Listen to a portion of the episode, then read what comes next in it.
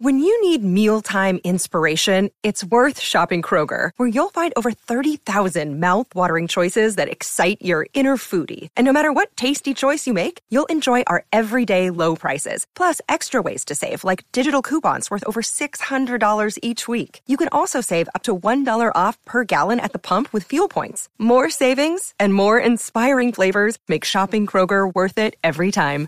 Kroger, fresh for everyone. Fuel restrictions apply. The Final Furlong podcast is brought to you in association with AtTheRaces.com, the ultimate resource for racing fans. And we're live, and once again, Kevin Blake is playing air guitar to the theme tune. Thank you for downloading the Final Furlong podcast on AtTheRaces.com, Apple Podcasts, and loads of other places to tune in. Uh, we're very glad of your company. In studio, the aforementioned Kevin Blake. Hello. I'm Emmet Kennedy. Kevin has written a brilliant article with uh, Aidan O'Brien as he tours his 13 horses who are going to launch a bid after the pesky French halted his bid to add yet more Group 1s. French. We'll talk about that a little bit later on. So he's going to have 13 horses competing at the Breeders' Cup this year, which is just fascinating. It will also reflect on his uh, astonishing success at Doncaster over the weekend. But the Breeders' Cup is all live on At the Races. You can get every single race live and also uh, on the website. There is some fantastic content. If you hit up at theraces.com forward slash breeders cup you've got every single thing you need there including race cards with selections available from today. We're recording this on wednesday night but thursday the selections go live so you're getting this thursday morning or thursday afternoon. Listen you could be listening whenever as long as it's before the breeders cup and we're not out of date. That's great. Uh, video features stats guides. I believe uh, norval might have contributed something there did he? Oh, yeah. He, he, he might have. I mean, I don't want to take away from people's work, but there's a suspicion there that Norval's put something in. There is an in depth look at all the key trials, runner profiles, and of course, stable tours. One of them done with the great man Aidan O'Brien by the great man Mr. Kevin Blake. At theraces.com forward slash Breeders' Cup for more information. Now, as we were saying on Twitter uh, during the last few days, we're very much looking forward to having Candice back on the show. Part of the reason we were looking forward to having Candice on the program was It's because Kennedy loves women. is, it's, I've heard that. It's her ability to debate with Kevin Blake about Winx and how it was all going to really kick off. She's bottled it. Absolutely bottled it. But poor Candice has the flu. And uh, she had to pull out, and she's very disappointed not to be on the show. And sends her apologies to all the listeners, and more importantly to Kevin Blake. We're still waiting for the doctor's the doctor's note. The doctors know. But the good news is that if we can't have Candice, at least we can have the next best thing. Might not be as aesthetically pleasing, but is still a absolutely brilliant pundit. So before we introduce him, let's roll his theme. Giants Causeway and Tiznow battling head to head. A heart pounding, pulsating stretch drive, and Tiznow prevails. It's at the final half furlong. Powerscourt with a revengeful run. Kieren Fallon and Powerscourt has won the million, and he will stay. This race is really up. The jockeys' bottoms are in the air, which is the way that jockeys ride horses. Bottoms high, that's the way to go, boys. Bottoms high. Johannesburg.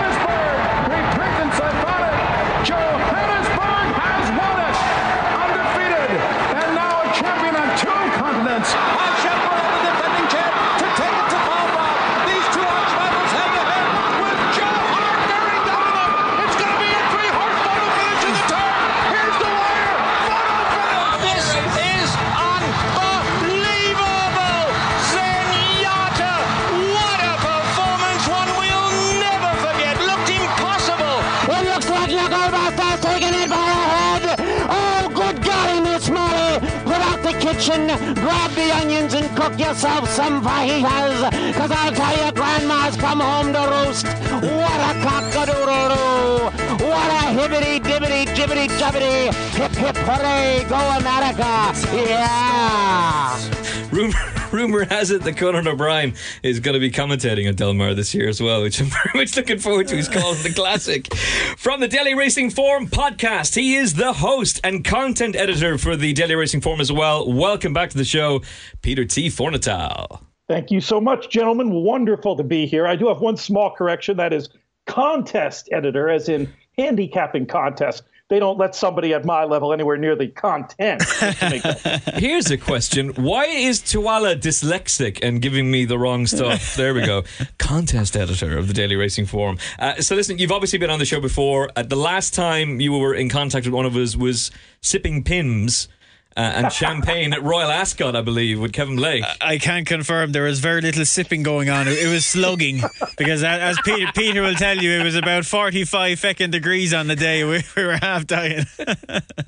oh, we were suffering, but what a what a fun way that was to for, for a run up to some great days of racing, and uh, we've got a couple great racing days coming up this weekend. I don't think there'll be any Pem, Pimm's out at uh, Del Mar, but I'm sure we'll find some cocktails to quaff. I'm sure there will be a little bit of liquid refreshment. So we're going to have four races live and At the Races for day one of the Breeders' Cup on Friday. Let's kick off with the Breeders' Cup Juvenile Fillies Turf, um, a race that obviously has significant European interest. Kevin Blake with two Aidan O'Brien fillies. There's also uh, a number of other European runners, including one from. Uh, uh, a certain known trainer by the name of Joseph O'Brien, who will be taking on his dad as he uh, bids for another Group One. Um, what is the the reaction to Aidan O'Brien breaking Bobby Frankel's record over in the states, Peter? I think people are pretty excited just about what a season it's been, and a guy who obviously has made his name in racing, not just uh, on on the shores over there, but uh, but all over the world. And I think the the general feeling is is a is a tremendous one of of respect. Uh, he hasn't had the greatest year in the United States, but uh, I figure that could change in a hurry, especially when we get to these races on Friday. Yeah, and even one win. I mean, I know he's sending over 13 hugely significant and will add to the history of it. I presume that's something that NBC and the broadcasters and and uh, TVG, the Daily Racing Form, you'll all want to play up. That if he if he does manage to add more history uh, to this incredible year and and does it at Del Mar, that that will be really quite something. Absolutely. What a way to continue the magical season that he's had in, on an international stage. And you're absolutely right. The, the TV coverage of an event like this, they're looking for obviously all these amazing equine stories, but the human stories are often just as compelling. And O'Brien definitely falls in that category. Yeah, you've made the point, Kevin, before that the Americans do this best. These little small features that they do in between racing, the little featurettes that they just they, they get some really emotional ones, but they just get some really intelligently made ones as well that just really captivate you. Well, they they have better raw material. I think we've talked about it before because Americans, as a people, I think, are much more outward. Than uh, certainly Irish people and English people, Yeah. we're a little bit more inclined to, to hide the old emotions and uh, keep keep the, the old cards close to the chest. But uh, that that tendency can result in so, some. I, I love the American racing coverage. I think they do it really really well. They do some fantastic human interest stories around the races to that just pull you in and get you involved. You know, there's a there's been some fantastic ones, of course, building up to the, the Kentucky Derby uh, over the years, and they, they just it's something they do really really well. I think. Yeah, I do wonder, you know, because Aidan O'Brien is such a humble man, and this is one of the, the, the features of his success. They'll never get him. that that's been that's been commented on. No, no, no. My my point is going to be the fact that like even Gina Bryce did a brilliant interview with Aidan O'Brien for At the Races, which you can see on on the the Races Twitter page. And he just again is deflecting all the attention away from himself, and he's you know putting it on Anne Marie or the, the this team back at Ballydoyle, the head lad Pat Keating, the, the lads obviously. Just imagine in an alternate universe, it's Bob Baffert has just break broken the record for for Group Ones in the season. It's like, well, what I got is a stable of superstars, and I'm the king. I'm the king of this game. like, he would just he'd freak out. There'd be the Burger King man beside him. he's, he's I'm the greatest of all time. Uh, yeah, it'd be it'd be quite something. Right, let's get some let's get some tips. Aidan's got some two very strong contenders here. We talked about September going for this race before. I'm a little bit surprised that Clemmie has been put away, but they obviously want to, to keep her for a three year old campaign. But happily, who beat the boys last time, is in here as well, and that's the selection of Ryan Moore. So in terms of the Europeans. Uh, those two are obviously very, very strong on the list. Yeah, look, it's the latest instalment of, of the saga of the Aidan O'Brien two year old fillies because we have these two were mixed in with, with Magical and you've Clemmie coming in over the top and we're all trying to work out which one's the best and we have another changing variable here in that it's, it's going to be the ground's going to be a little bit firmer than they've been running on against each other in recent starts. Obviously, a very different track halfway across the world. It's it's all a bit different again. Um, I'll start with happily because you'd have to be very happy with her what she's been doing lately. Um, she's been doing it on in general on a softer surface than she's going to meet here. Um, she does she does bend her knee a little bit, but she doesn't. You know, she's she's bred to appreciate firmer ground. You'd have to say.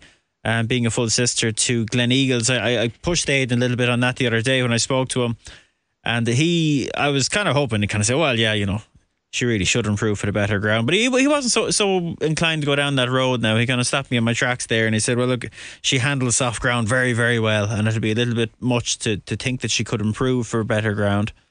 But she's been doing it very well. I was happy enough with her in France. She she did briefly look in trouble in France. Mm, Which, su- which surprised me. She was stepping up in trip. I thought she'd travel a little bit easier over the longer trip, but she didn't. Um, She didn't quicken up in the way her brother did when he won it, but was then thrown out. No, I, few I- years ago. yeah, I think she's a stronger staying type of filly. You know, Aidan thinks she she'll stay a mile and a half, whereas Gleneagles was very much a miler, Hmm. and it just took her a little while to hit top gear. It was a grinding sort of success rather than anything else. And if you just looked at that run, if you didn't look at the rest uh, the re- the rest of the body of her work, and you just looked at that, you say, "Oh, she's going to the Breeders' Cup now." A mile around a bend, fast ground, mm, low draw. Is there any danger that she could get caught out for a little bit of a lack of toe at a crucial stage? Because Ryan is going to want to have her out sharp and get a prominent position. Because you look down through this field, um, especially with some of the European contenders, um, and they don't all have proven stamina. Whereas she will stay all day, trip, no problem. If you're, if I'm Ryan Moore, I want to get out and get in the box seat, ideally. Um, and you just wonder, thinking aloud, will she have the pace to do that, the mid-race pace and the early pace to do that? You know, that if you're with happily, I think that's the concern. If she gets out, gets a position and holds it, and you're you're in the box seat at halfway, I think you're in great shape. Um, September, Seamie's going to have a, a more of a challenge now from from stall ten. Um, she's a filly that I thought took a big step in the right direction last time, and Should have won, really, shouldn't she? she should have won. You know, Seamie would love another go. Um, she should have won. But, you know, these things happen. And I'd been a bit disappointed with her in her two starts prior to that. But, you know, to be fair, Aidan kind of fleshed it out a little bit. You know, I said, look, she had a real good break after Ascot, a real good break. And she done very well. And what, what he means when she says she done very well, she put on a fair bit of tub. And she just needed that first run back. She probably still needed the run again in the Moyglare. And at Newmarket, better ground, up to a mile stripping that bit fitter, all came together, and bang, she nearly wins a Group One. Um, would have won it definitely on another day. Um, you'd be happier with her now if she was if she'd a better draw. Ten is going to be a small bit tricky, um, and I don't know. That was good ground in Newmarket. She handled it well. She handled it coming down into the dip. It's going pro- well. Peter will tell us more about the surface, I'm sure, but I, I'd imagine this is going to be quicker. And she does hit the ground hard enough now. I just wouldn't be certain that she'd relish a really fast surface if it is, you know, very quick. How how quick will this ride, Peter? You know, I we'll try and quantify it, you know, relative to Europe. You know, will this be proper good to firm ground? Could it could it, could it even be a little bit more rattling than that? Even Yeah, I think it'll be firm. Um, there was actually a little bit of rain here this week, but you're talking about an area of the country that gets 10 inches of rain in a year. So it, it- there's only so much. Uh, there's only so much give that the ground is going to have. I mean, we'll, we can wait. The meet is actually uh, just starting now. Today's the first day. We can take a look at some of the the times versus the standard times and get a little bit more of a specific idea. But uh, this is going to be for horses who want to hear their hooves rattle. You'd have to assume. okay. And, and Peter, just before we, we get Kevin's selection and your thoughts on the race, like this is the first time Del Mar have hosted the Breeders' Cup, and we know that there's going to be differences in terms of race distances for some uh, races. But you're in San Diego. In fact, you're literally just after arriving in your hotel. So again, thank you for your time.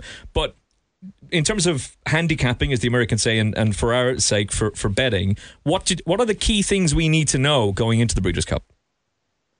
Well, I think being aware of those different course configurations is super important, especially, and we'll talk about it in a bit, I'm sure. A race like the Filly and Mare Turf to me takes on a very different complexion for two reasons. One uh, is the difference in distance, but also the fact that uh, at the mile and an eighth, at Del Mar. You have sort of an extra, it's somewhere between a turn and a dog leg, but it's, it's basically another turn, which is going to really bring the draw into play in a full field. So there's some other unique uh, configuration aspects that people are just going to want to be aware of when we talk about the sprint. That's another another thing to have a, a left a five furlong left-handed race um, with a pretty tight bend on this kind of ground, that's going to have to affect the way that you that, that, you look at the form a little bit. So just to not treat it as okay, this is just another race in America. There there are some very uh, peculiar aspects to Del Mar, and I think to to be to do well, you're going to have to contend with those.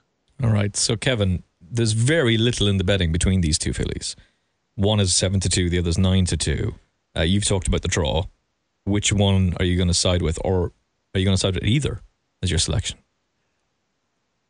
Not everyone will, of course, will go, oh, of course he'd say that. I'd like to think now that this Group 1 form that these two fillies are bringing in, especially happily, will be will be best here. And look, if she if things go right in the first couple of furlongs, I'd, I'd like to think she'd be very tough to beat. I don't think fast ground will be a big problem. The last time she got fast ground, um, well, good ground the only time she's got good ground was at Leopardstown, and she was very impressive that day. Mm. She was very impressive in the Silver Flash. So I'd, I'd like to think, think, and I still think there's a small bit of juice in that price. I don't think it's unreasonable. I, would have her um, ahead of September, especially in these conditions, especially with the draw. So I think that the, I, I would expect that gap to widen a little bit the closer we get. Um, I'll give a quick mention to now you're talking for Joseph. She's got a good draw, which is important because she's a real speed filly um, she would have a big stamina doubt here with, with regard to getting the, the longer trip. She she stepped up to she stepped back up to six last time and ran a super race in the Cheveley Park. Um, was poorly positioned as the race went really, and showed an awful lot of pace to get into the race and and nearly finished third. It was a super run. Needs to step up big time. Needs to prove her stamina. But if she's gonna get it, um, she'll get it around here and she'll rattle off the ground, no problem whatsoever. And uh, if Wayne can get her out and get her settled on the rail, who knows? Um, she wouldn't be my selection now. I'll stick with Happily, but um, she isn't one to ignore now. Now you're talking. All right, so it's Happily for Kevin uh, as part of a two pronged Aidan O'Brien team. But, Peter, have you got something a little bit more sneaky in this, or is this going to be another turf race of the Breeders' Cup dominated by the Europeans? Well, it, it's interesting. You know, th- this is a race where the European contingent has actually historically underperformed, and one man, Chad Brown, has overperformed, and he has a very live-looking favorite in here. And the, she wouldn't be my selection necessarily, but but I feel like any a conversation about this race has to include mention of Rushing Fall. There's been a lot of positive hype about her since the beginnings. I remember hearing at the pub in Saratoga this summer whispers about a Chad Brown more than ready uh, filly, who when she hit the track was really going to be something. And we didn't end up seeing her at Saratoga, but we saw her early on the Belmont meeting, and it was easy to see what the hype was all about from the with the style. She won her first race, and then she came back. Um, at Keeneland in a in a grade three and and showed that quality once again. She's got the outside draw, but she's holed up. I think they'll just uh, Castellano will just drop her in and, and and she'll be flying late. I mean, it'll be interesting to see if she can uh, she can match the late pace that I, I would imagine September is going to show in here. But but I do think Rushing Fall is one that has to be considered, and the some of the bigger prices I'm seeing out there in the market. I, I can pretty much guarantee she's going to be shorter than that on the tote come the day. But the horse that I'm interested in at just a crazy price. This is what we like to hear. The, the, yeah, I, am not going to I'm not going to pull a Codfather here and give you a 50 to one shot. but, but I do have I do have a couple of horses at the longer end of the odds spectrum that I think could be very useful each way. Propositions or possibly horses who uh, if you're if any of the listeners are interested in USA style exotics might be worth a look. And uh, the filly I'm talking about is the number one in here best performance for Christophe Clement. I just feel like her form is as as we say over here a bit dirtied up she had a race last time where the pace was not strong. She was very far back in that race and made a, a very nice move despite being wide around both bends in the Miss Grillo, which has been a very productive prep race for this historically. Her previous race, a very valuable affair at Kentucky Downs. There, she was chasing a loose leader again and ended up uh, just not in a comfortable spot early and then having traffic trouble again late. I just think she's got the inside draw, and she's just better than she looks, and could be completely ignored in the wagering. I'd be very surprised if she didn't end up uh, available at 20 to 1 or higher. So I'd take a little look at best performance in the juvenile fillies turf. Coming out of trap one, she is going in the box exactly with happily. The, the what? The- These exotics sound even more complicated than Lucky 57s. Uh, let me just explain something to you, Kevin. This does not involve getting boxes and moving them from one room to another. Okay, just just just to avoid confusion before we go any further. The second race that we're going to talk about on Friday is the Breeders' Cup Juvenile Turf, which I, I did a double take because obviously for some reason I've been out of the loop or haven't been paying attention. I mean that wouldn't be like me to be unprofessional at all. I don't know, but uh, I turned to Kevin Blake before Peter came on and said this U.S. Navy flag is a solid mor- moral, and he goes in the dirt. I was like. What? What? What are you? What are you talking about? so, so they're going to roll the dice, and they're going to go for the big bucks in the juvenile dirt with the U.S. Navy flag. Mendelssohn runs instead. I really liked his win second time. Then he bombed in the Champagne Stakes when he was the selection of Ryan. And he's gone off a crazy price in the Dewhurst and ran a really, really nice race. And obviously, well enough to make them think he's capable of representing them well here. Yeah, I think everybody did a, did a double take because they thought that you'd, you'd Mendelssohn in the mix and you'd US Navy flag, and with Mendelssohn's pedigree um, by Scat Daddy, you know, very much American. Every angle of his pedigree cost three million dollars at Keeneland. They all assumed he'd go on the dirt and US Navy flag would stick to what he knows and, and go on the turf, but they did the old switcheroo. And the, reason behind it is basically they've uh, Maiden fen- felt that Mendelssohn just didn't have the know-how at this stage. You know what's held Mendelssohn back so far is just that he's been very green and babyish, and he was very disappointing in the Champagne Stakes. They they put a pair of blinkers on him at home, and they noticed he turned inside out very quickly. Um, it really concentrated his mind and got him to put down his ability on on on the track at home, and they left him on in the Dewhurst. Then he ran a stormer, you know, to finish. Uh, you know, you'd have to say a well beaten second um, to US Navy flag, but still a, a very, very much an improvement in form. He improved about to two stone on the old figures, but um, he comes here. I, I think it's it might be tough enough for him now. Um, the Breeders' Cup is not where you want to go if you're a bit babyish, and the blinkers did help him last time, but. Uh, going around the going around the bend here on on quick ground is uh, from stuff from you know from trap one is going to be tricky for him. I think. Um, this is going to be an altogether greater test of his know-how and his, how streetwise he is. And I'll be impressed with him if he can come out of that with flying colours and, and, and run well. But he wouldn't be for me now, especially at the price. He's short enough. Yeah, uh, Sands of Mali is another one who's quite experienced, and he was another horse who bombed that day in the Champagne Stakes. But it's interesting that they've decided to bring him over. Um, yeah, he, he he ran below form in the middle park. Um, he was well beaten behind the U.S. Navy flag. Uh, I don't know if there was, you know, things didn't go right on a day. You'd have to say, but God, he'd need a big bounce back from that now. He would. Gordon Elliott uh, with next year's, well, in two years' time, a juvenile hurdler in Beckford. That's a stop. he's, he's coming over. Uh, you got James Garfield, and, and Masar is the one that's probably going to get a lot of attention for Charlie Appleby. They they could have gone at the weekend in the Racing Post Trophy. They decided to go to the Breeders' Cup instead, and um, his form reads quite well. There was a lot of talk about him earlier in the season as well. yeah, there was. Just to briefly go back to Beckford, I think we could see a different Beckford now in really fast ground. Okay. um, sharp mile, emphasis on speed, uh, fast ground could be a help to him. I think um, he he's perhaps been held back a little bit by the ground in his recent starts, but Masar look was beaten by happily last time on ground that uh, was probably softer than ideal. You know, is that what you're clinging on to? If you're if you're a Masar fan, you're hoping that the that the return to a firmer surface will suit him, um, because being beaten by well, you know.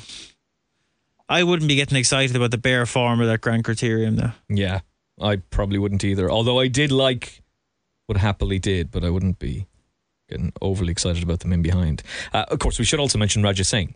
We've done it.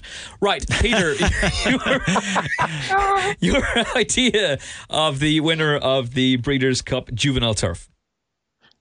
Not a race where I have the, the strongest of opinions. Obviously, I, you guys have gone over the the the the uh, foreign contingent, and it would be no surprise at all to see the winner come from there. I agree with you guys about uh, being a little anti uh, Mendelssohn at the prices, especially. One I'll mention from the U.S. side, though, is again, I hope I'm not a broken record mentioning all these uh, these Chad Brown horses, but uh, number eight, Voting Control, is definitely definitely worth a look. And what I like about him is I think that last race was just much better than it looked. He really had a almost a, a, a Bayern esque difficulty at the start, um, losing all position, and still managed to make up some good ground. It was kind of unlucky not to pass Shoke in the final furlong. And I just feel like he's a horse that, that could come on again for this and might be worth a look. Uh, I have a feeling might be an interesting place to try some arbitrage uh, between the markets. I feel like this is a horse who could catch a lot of money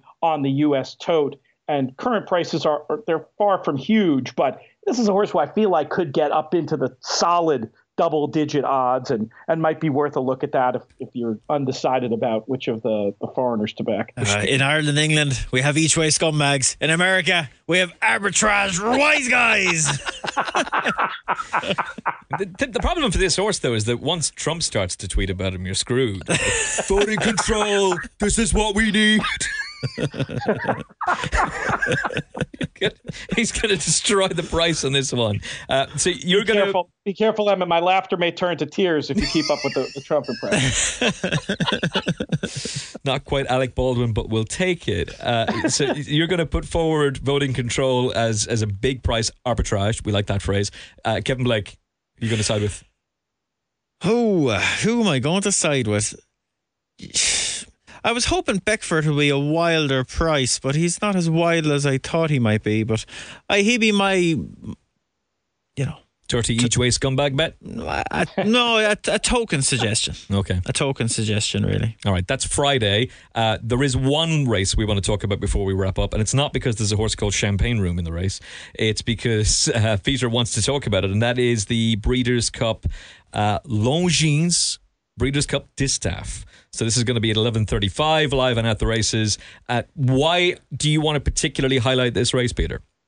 Well, two reasons. One is I just think from a, a, sporting point of view, it's a really interesting race with a lot of horses on paper who who are exciting and make sense. And it'll be interesting to see how they how they all fare when they come together. But I also think that Elate in here for Bill Mott could be worth a wager, especially if you can get some of the seven to two or or four to one I've seen floating around in places. I think she is just seems to be developing every race. The reports about her training are excellent.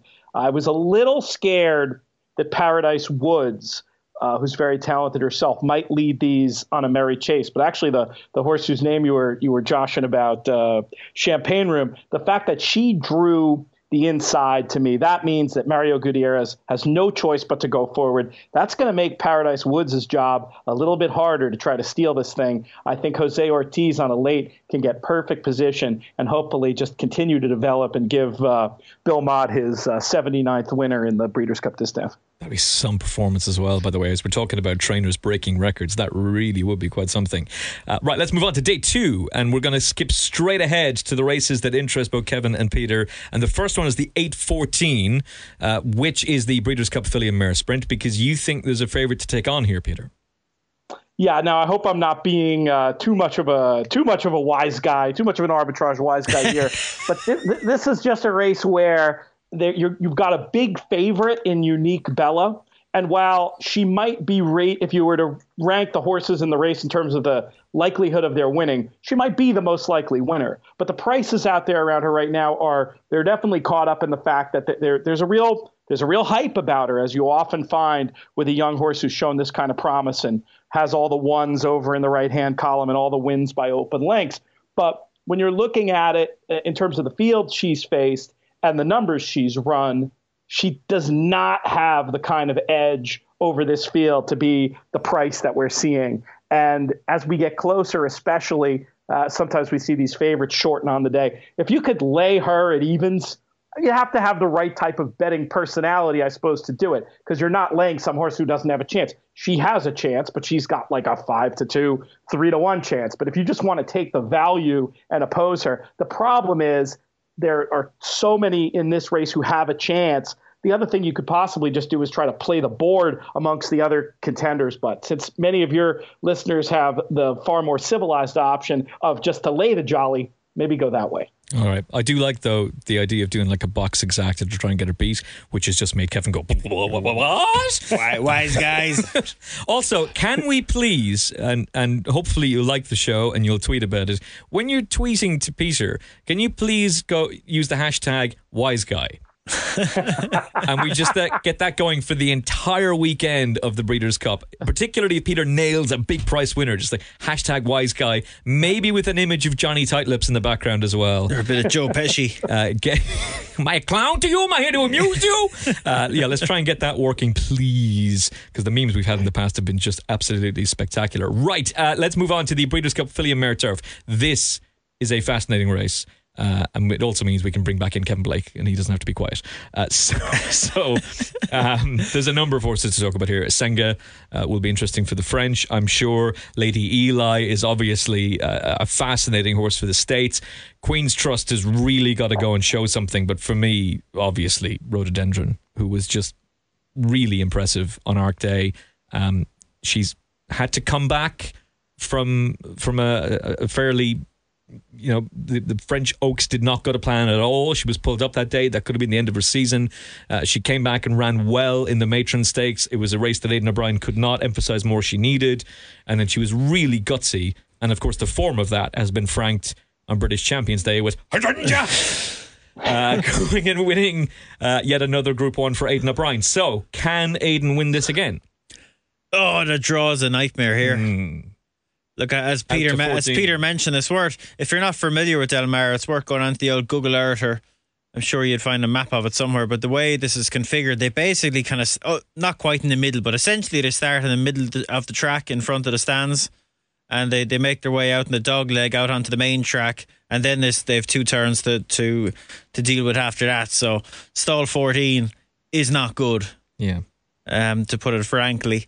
Um, you, you'd like to think she could potentially even find a little bit more from Chantilly because she needed the run so badly at Leopardstown that you, you'd like to think she could step up a little bit again. Aidan was was restrained now when I, when I put that to him. He, he thought it might be a little bit greedy to expect her to come on again because they, he, you know, he was quite frank. He said, "Look, she surprised us with how much she she improved the Chantilly. We didn't necessarily like uh, from what he was saying, reading between the lines."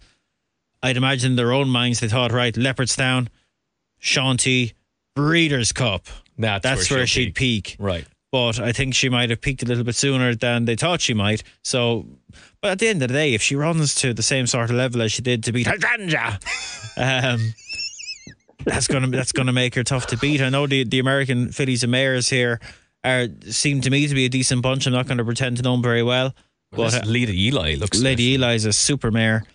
Um, the draws put me off. The draw is putting me off, and I've had this. I've I've been keen on her for this race now for a few weeks. As have I. The problem is she's she's well found in the market. She is, she is, and with the draw now, you're not really getting compensated for that draw. Maybe she'll drift a little bit closer to the time when people realise, uh oh, you know, this is going to be pretty tough from out there. But There's a couple of firms that pushed her to seven to two, but there's a lot going five to two still. Like there's obviously European bias as well, but you'd like to think, and, and Peter can tell us more about this, but you'd like to think, Peter, that on the day there'll be American money coming in for Lady Eli. So assuming your bookmaker allows you bet with the Parimutuel, not all of them do, and we're raising an eyebrow in the studio. You know who you are. Come on, play fair.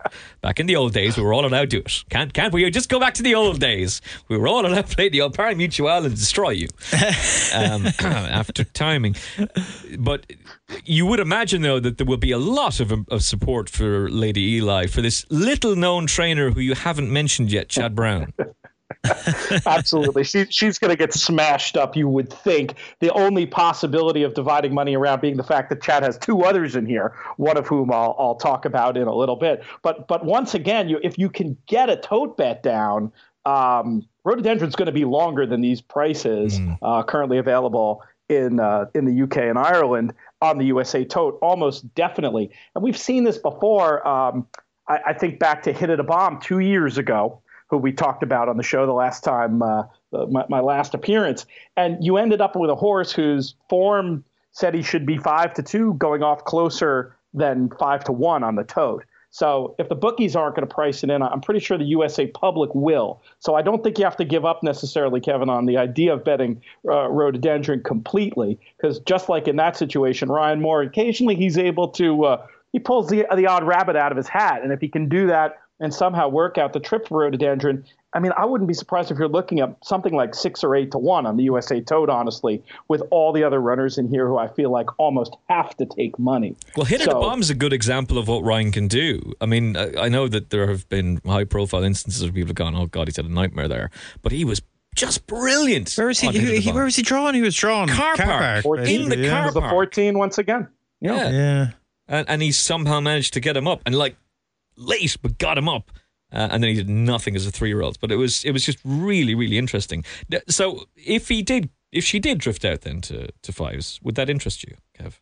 It certainly interests me more. Yeah. Everything has a price, as we know. Okay. Queen's Trust seems to me to be a horse who's just done with the game. She, well, it wouldn't be unprecedented now for her to go back to America back to the, a similar situation to what she was in last season. I know it's a very different track, different trip, mm. but same medication, and she could come back to life. Yeah. Look, she has been running badly. To be fair to her. Um, Doesn't she want that extra furlong though, Kevin? Yeah, it would yeah, certainly be a help to her. Thing. It would yeah. certainly be a help to her. Which, which obviously like, she won't get here. I wouldn't like to give up on her now, but the market won't forget about her. Of course, she's she's a European, but she she won at the Breeders' Cup last year. You know, she's a Amer- European trained by Stoute, ridden by Frankie. Yeah, well, the Americans so. will know her well. I don't yeah. think we're going to be getting any wild value there. I can't imagine. So, um, and just to briefly, while, while I mention it, there, just to briefly touch on the Lasix, I have a list in front of me of the those that aren't on Lasix, and it's quite short. But I'll, uh, which ones are we, all of Aidan's on Lasix? Yes, excellent. Um, there's nothing madly significant. Juvenile Filly Turf, Julia Capulet, and Madeline uh, or Madeline um, of the Europeans are not on Lasix. Um, we've a, a Ribchester in the mile, not on Lasix, but interesting. There's, there's, a couple of very significant ones in the turf. Uh, Ulysses, Decorated Knight, and uh, Talismanic, not good, on Lasix. Good luck, lads. You've no chance. Uh. Norval might object to that. we, will we'll, Laura loves a bit of Lasix. Is he around? Is he not going? Maybe that's what. It, maybe that's what's wrong with him. Maybe he, he, snort, he snorts gravy and cycles Lasix. maybe that's what. Maybe that's what's happened to him. He's been done too much Lasix, and that's that's that's done him in. Uh, we'll, have to, we'll have to wait and see. So I, I put you for a selection, Kevin Blake, Breeders' Cup, Filly and Mare Turf. Go for it. Who's going to win? Ah, sure. Look at um, Rhododendron on the American Tote. All right. Assuming that Peter's right. Peter, push you for selection.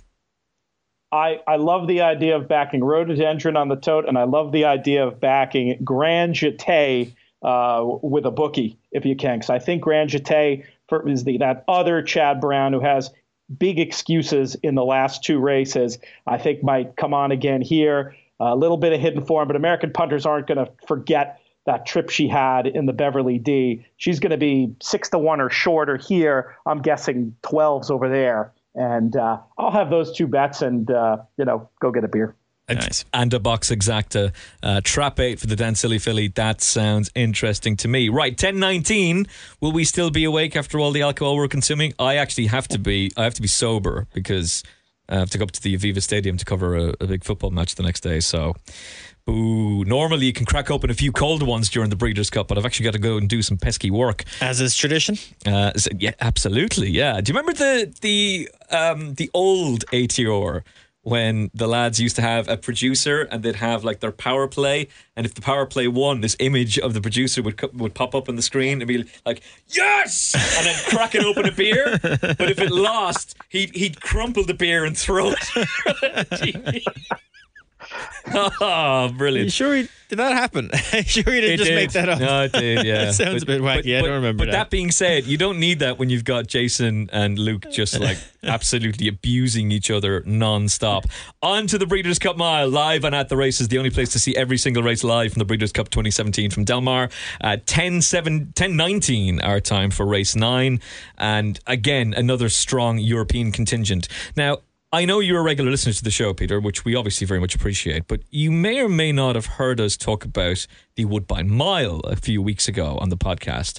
And I mentioned World Approval, who was very impressive that day, and Lancaster Bomber was in behind. And Kevin Blake said, and I quote, "Pfft, World who? Sure, I mean, it's not like that horse is going to be of any interest on Breeders' Cup night. did I say like, that? Like, I mean, this isn't even gonna. This isn't even gonna be worth talking about. I don't, Like, rec- I, don't care. Genuinely don't recall that. Two to one favourite for the Breeders' Cup Mile is World Approval back of that. So, how good was that performance? And when you rank him against Ribchester, Roly Poly, Decorated Knight, who may go for the turf instead, uh, Churchill we know is going for the classic. H- how good is this horse? I think he's the best of the domestic bunch. But I think when you look at that Woodbine Mile and you look at the trip he had, which was perfect, and you look at the trip Lancaster Bomber had, Ugh. which was way less than perfect, perfect, and you, you could, to me, you could sort of weigh them up very much together. Now I know Lancaster Bomber was getting a lot of weight there, but I mean, I think at the odds for me, uh, there's no doubt that I'd I'd rather have Lancaster Bomber than than World Approval. And then when you think about you know Lancaster Bomber's price relative to Ribchester, the times that they've uh, encountered one another, you know, to me the question of the race is just is Ribchester going to be able to do this quick, not entirely planned turnaround? I feel like U.S. Racing should suit him, and I'm pretty pleased that he's not a shorter price. Honestly, I think he's uh, just on on form and the figures I've seen, he's he's above this group, and uh, it's it's hard for me not to side with him. Though I do recognize there there's some risk with the with the quick turnaround in the long season. There's been a lot of talk about what Ribchester has beaten in his career. I think he's been a fantastic horse, and, and I've thoroughly enjoyed him. And it's a shame that he's not going to be in training next season. We kind of talked about it briefly a couple of weeks ago that would they bring him back as a five year old? I completely understand why they're not doing that, and um, it, it makes sense. But it just would be nice to see him continue going because you know, he's he's a fascinating horse to watch. That being said, Goodwood you forgive completely, but Ascot was disappointing. Uh, The wheels may have spun that day, and maybe he didn't get the surface that he needed. But now he comes to the Breeders' Cup, and it does, as Peter says, just really smell of an afterthought. Like, oh yeah, well he's only going to have one more run. Let's just go there. Yeah, essentially. That doesn't uh, preclude him from winning. Doesn't. Um, like Peter says, I think this style of racing will really suit him well. Uh, a real speed test. You know, I'd, I'd rather he was drawn a little bit lower. He's a horse you'd love to get in the box seat. Um, he's going to be a little bit wider than that, I'd imagine, which isn't ideal. But as long as there's plenty of pace in front of him, um, Lancaster Bomber is going to go forward from four. Roly Poly is going to go forward, I'd imagine, from 12. How, how forward she can get from 12 remains to be seen. Whether she'll be able to get her bang up there like she might want to be, I don't know. But Lancaster Bomber, the hope is to go forward. Um, things went wrong for him in Canada. He got caught wide from a bad draw and had to drop in much further than he usually does. Um, oh, Ribchester, I'm inclined to probably say no at the price, just because it is a bit afterthoughty and it's hard to come here for any horse to come here and not be quite at your best and win a Breeders' Cup mile. And while he is a very, very good horse and a proper Group One miler, he's not a superstar. I don't think. It's short enough turnaround as well. Remember Acceleration going for the double? He was It's a so good in the QE2. yeah, a fortnight's And then he just didn't fire at all in the mile. Like, it's a, it's a lot to ask a horse. Well, after a long season, especially as well, you know, you have to remember Yeah. that this, this horse was out in Dubai. He was. And Yeah, back- Acceleration back started. March, you know. Acceleration started in the Lockinge, which is what Ribchester, and that was his first win of the season. But obviously, you're right. He was in Dubai first of all too. So if we're gonna if we're gonna move away from him, the two O'Brien horses, it's really interesting that Roly Poly goes for this and not the Filly and Mare, which maybe gives you more of an indication about rhododendron. Um, I was really taken with Lancaster Bombers run, and I was kind of thinking he could be the sneaky play on the day. Yeah, it's one of those. If if Lancaster Bomber won, you'd kind of go, mm, mm, Mm. mm. Mm. You know what I mean? Like Ah, he- sure, he's, look. he's come up short a lot uh, at the, at the highest level, but he's come up short a lot. He's only ever he's one from thirteen career. Yeah.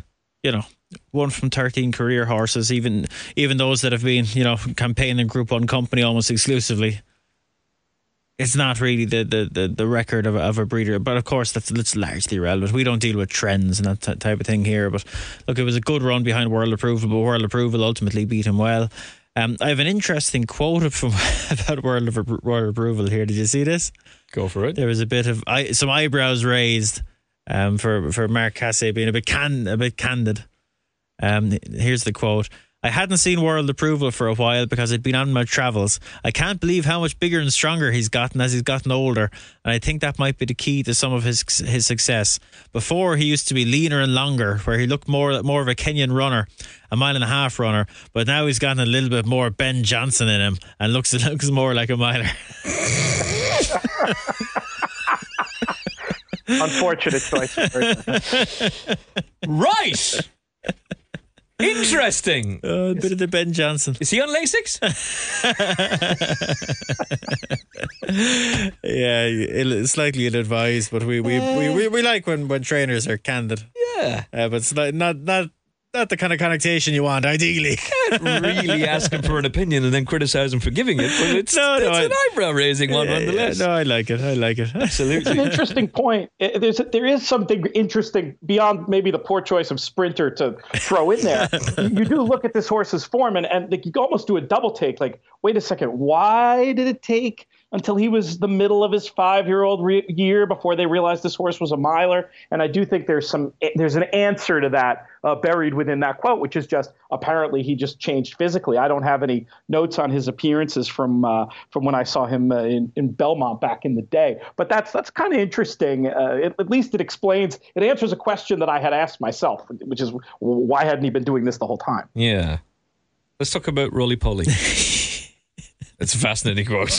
and I think if we dwell on it too much longer, we're going to go mad. We're gonna get in trouble. Yeah. big trouble. Um, hey, listen, the man said it. He said it. Uh, Roly Poly, drawn out in stall 12. Ah, it's not ideal, is it? It's No. not ideal. Um, she's been seen to best effect going re- going forward this year, making the running, um, profiting from from an easy lead at times. Um, look, she's been she's been a fantastic filly. She's not over big, but God, she tries hard. Um, the a mile on fast ground will really suit her, but you'd just love to see her drawn four or five. That being said, given her price, would you take a chance on her? I probably wouldn't. You know, the the one I kind of half like here is is, um, and there, I've heard this pronounced so many different ways. I'm going to go with Suédoise. S- s- Studio. Studio. I, that, I've heard myself and Gary were pronouncing it one way at Leopardstown there last month, and then Desi came on and pronounced it completely differently. so I don't know. Well, it wouldn't be like Desi to pronounce something differently. Oh. Hydrangea. But anyway, this horse, he's been campaigning mostly shorter trips for, for pretty much all his life. Um, they've set him up to a mile in his last two starts, and he's been very good. And an American mile should really suit him because he is quick. Um, settling is a bit of is the thing for him. He's been settling a little bit better, and that's given him a great chance. And he's been able to carry his turn of foot over that bit further. And while he wouldn't necessarily have the profile of a of a big high profile uh, group grade one winner like this, being a six year old that's all of a sudden taken off a little bit, um, he he broke his duck in, in a grade one last time, um, at Keeneland, and I, I just think this test would, would suit him very well. And you know, at a double figure price, I'd lean with him, but it, it's not a bullish shout. All right. For you, Peter, who are you going to go with in the mile? I'm going to get up into into Codfather territory here and Oh, give you a, uh, yeah. gi- Come give on, you another yes. longer price. This is what In we case- want. in case it all goes wrong for these horses at the lower end of the market. And this is a horse that uh, Suédoise, I like how Kevin pronounced that. I don't know if it's right or not, but I like it. um, ran down rather easily last time, but he's just. Whereas I think with Suédoise, he that might have been the day you wanted to have him and his peak effort. This uh, this other horse is one who I think could still be coming up to his best race, and we just haven't seen it yet. And the horse I'm talking about is number 11, Ballagh Rocks, who has some good finish, It's a difficult draw, but that's going to help with the price. This is a horse I'm fully expecting will be north of 25 to 1, and I think has a chance to uh, at least get in the frame and could even win given all the attendant questions about some of the leading contenders, as you guys have been talking about. Go on, the wise guy. That, this that, thing that'll the wins. chant. if this Ballagh Rocks wins for the legend uh, Bill Mott, never mind Bill Mott, you're straight away at Peter T. Fornatale at Final Furlong Pod, hashtag wise guy. You'll have just have to change. You have to change your your your um your uh, what do they call it the handle to, Yeah. to at wise guy Pete. Yeah. oh man, uh, that that is just if that goes in, happy days. Uh, let's briefly discuss the uh, Breeders' Cup Juvenile. Simply because of the fact that US Navy flag goes for this and has been drawn in trap one. Uh, so the war front going on the dirt, Kevin. I mean, to me, this suggests to them that they don't really consider him to be a Guineas horse next season. And yet, you look back at what he did in the Dewhurst, you look back at what he did in the Champagne. He was good. He was really, really good.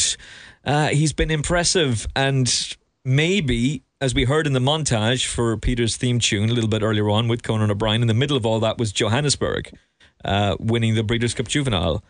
Maybe he could do it. Like he's he's like this is a really really good horse. He's been he's totally underrated on what he's done. Like people don't take to him because he's he's run he's run a lot of times. He's had ten spins. He's been beaten a good few times, and people just haven't taken to him. But the form he's put down the last couple of times is, is very high level stuff. And look, he's got two big changes here. He's he's obviously stepping onto dirt for the first time, um, and he's stepping up a furlong and a half. So it's, it's he's getting a he's getting a double here. And it's a tough, tough ask, but they've been giving him tough asks all season. Like we, we were talking off air, this is a horse that ran in the Coventry, yeah, Yeah. And, that, and that was his fourth run.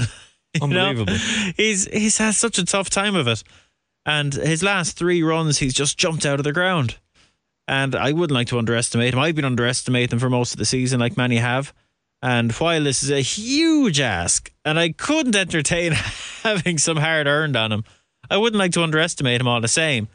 Um, I just a slightly general point. I, I I said it to to Aidan the other night. You know, I mentioned about you know Giants Causeway going to Suddle before he ran in the classic, and you know quizzed him. Did, does he do anything special or unusual with these horses that are going on the dirt for the first time? And he he said, well, no, you know we we don't go down that road anymore. You know, they step out and when they get over there, they'll train on it a little bit, but. He, he thinks a good horse is versatile enough to, to overcome these things he thinks you know class and, and toughness is probably more important um, than, than lots of experience on it. So he's not he's no longer inclined to do do the likes of what they did with Giants Causeway. So uh, the first bit of dirt this lad would have stood on would have been in the last couple of days. And um, yeah, it's such a tough ask for him. But that you know, at like the likes of him running here and the likes of Churchill running in the classic, they're a free shot. They're a free shot. There's nobody in the world that'll knock it, that'll knock US Navy flag if he runs bad in this.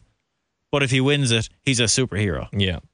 He's an absolute superhero. If he finishes third here, he boosts his profile immensely. If he wins it, then they can start writing their own ticket for whatever stallion fee he'll have next season. But it's it's fascinating that they would roll the dice with him. Um, Peter, for you, who will be the winner of the Breeders' Cup Juvenile?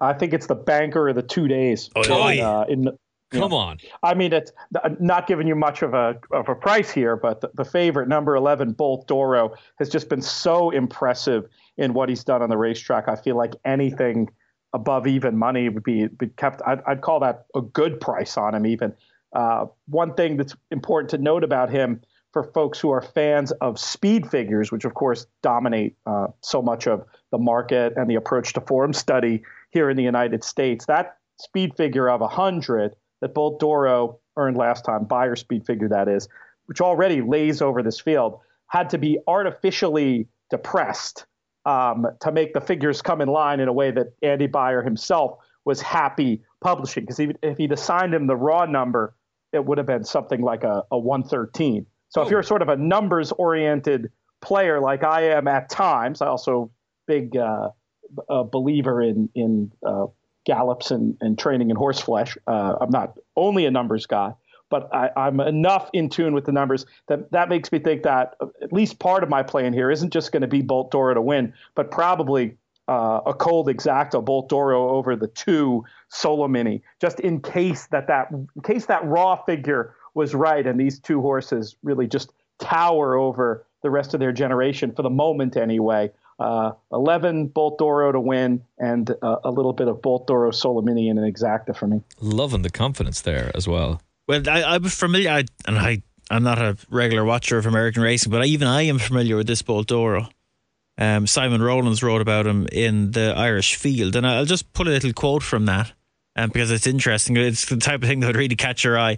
So something pretty remarkable happened at Santa Anita in California on Saturday. On a card featuring five grade ones, one of the winners ran astonishingly fast, and that winner was a two year old. Some attempts to play down the performance lack credibility, and Andrew Beyer who compiles speed figures for Daily Racing Form, justified rating Bolt d'Oro five points below Paradise Paradise Woods on the grounds that having it the other way around, as the evidence suggests it should be, was implausible.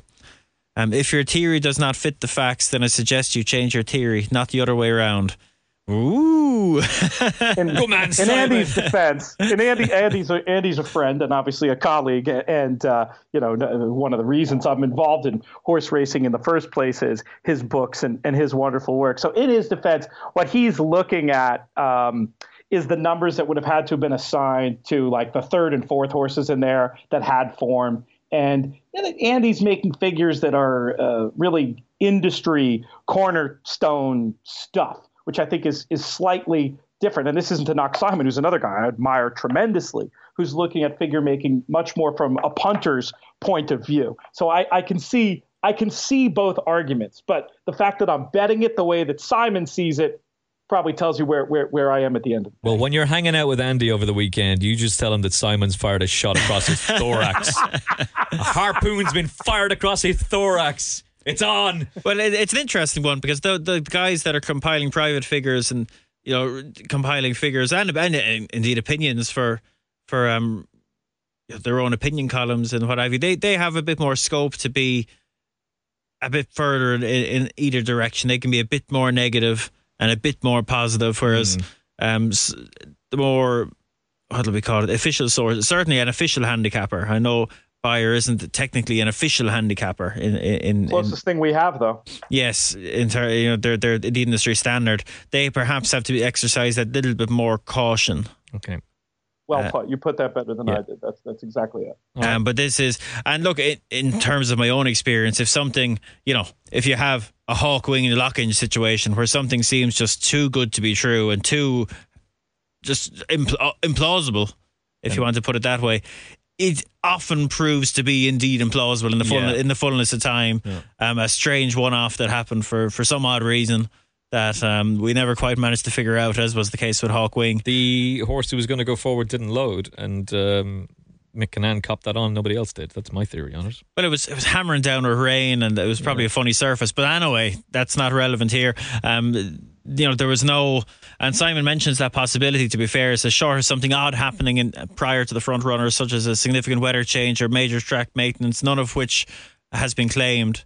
Um, Bolt d'Oro's time simply has to be viewed as exceptional. Well, all So- right. so what you're so- saying is this is an absolute solid moral Robbie McNamara lump on job. Well, it'll, it'll just be interesting. It's an extra layer of narrative um, going into this race. You will have the believers and the skeptics, and we'll get to find out on the race. Well, of course, you know one result. One result. Solomini, he, Solomini's almost the more interesting one from the point of view of uh, the, the data points for, for that argument, um, simply because even with the assigned figure, Bolt is still so uh, head and shoulders above the competition. But if they really go ahead and run one, two, and are clear, Beyer also reserves the right to revisit his figures. And Yes, uh, yeah. if that's the case, I wouldn't be surprised to see him do that. It's going to be so funny when US Navy flag downs them all. and on the outside, it's the Irish Raider US Navy flag. uh, well named, by the way. He'll get support because of that name as well, I should imagine. Everyone, what's the, the U.S. They had another U, the U.S. Navy on the U.S. Navy SEAL is a different horse altogether, isn't it? No, he? he's just some yoke. He's a runs around moderate Dundalk. yoke, yeah. yeah, yeah. Didn't Star And, you Spangled know, Banner San run over Diego's a Navy town. Lots of Navy here in San Diego. So you will Ah. get, all the casual money will land right there. Absolutely, and also Trump will tweet about him too. Great to see the Irish respecting our flag. America! Not like, not like these NFL players. The Irish respect our flag.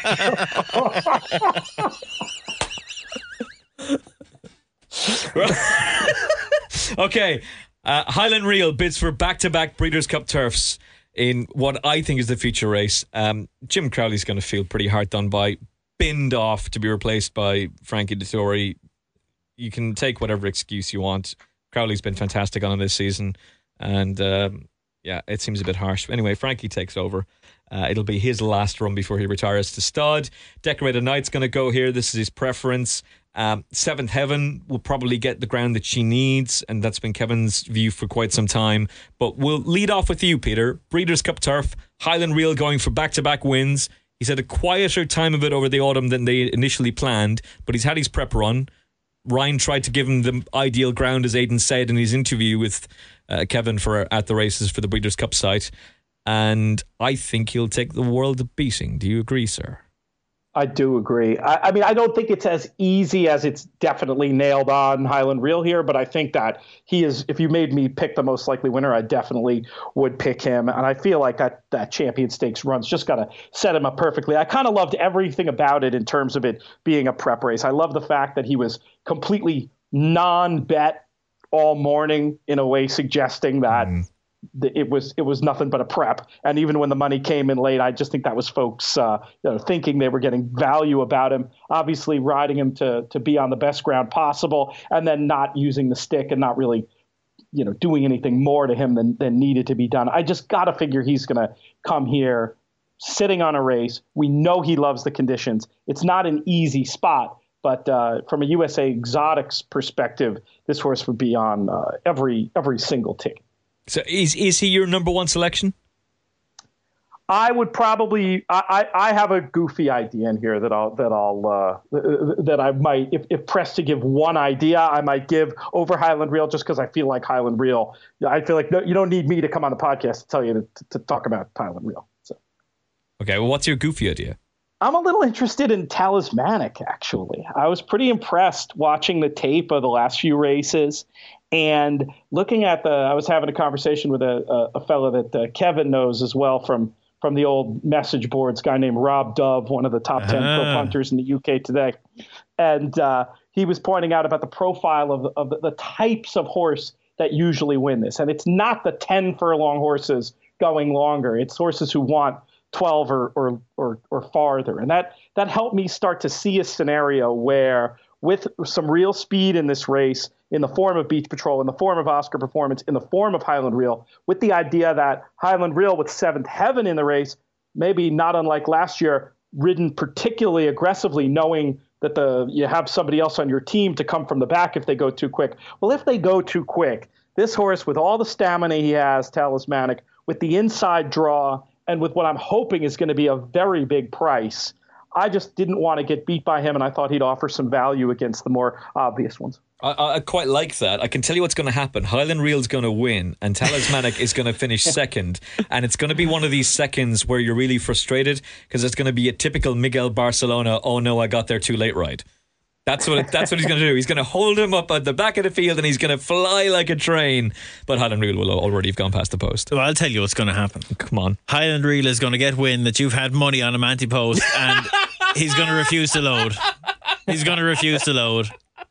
Because, eh, listeners, if you haven't realised, Kennedy has backed Highland Reel for about nine races anti post this season and he's running none of them.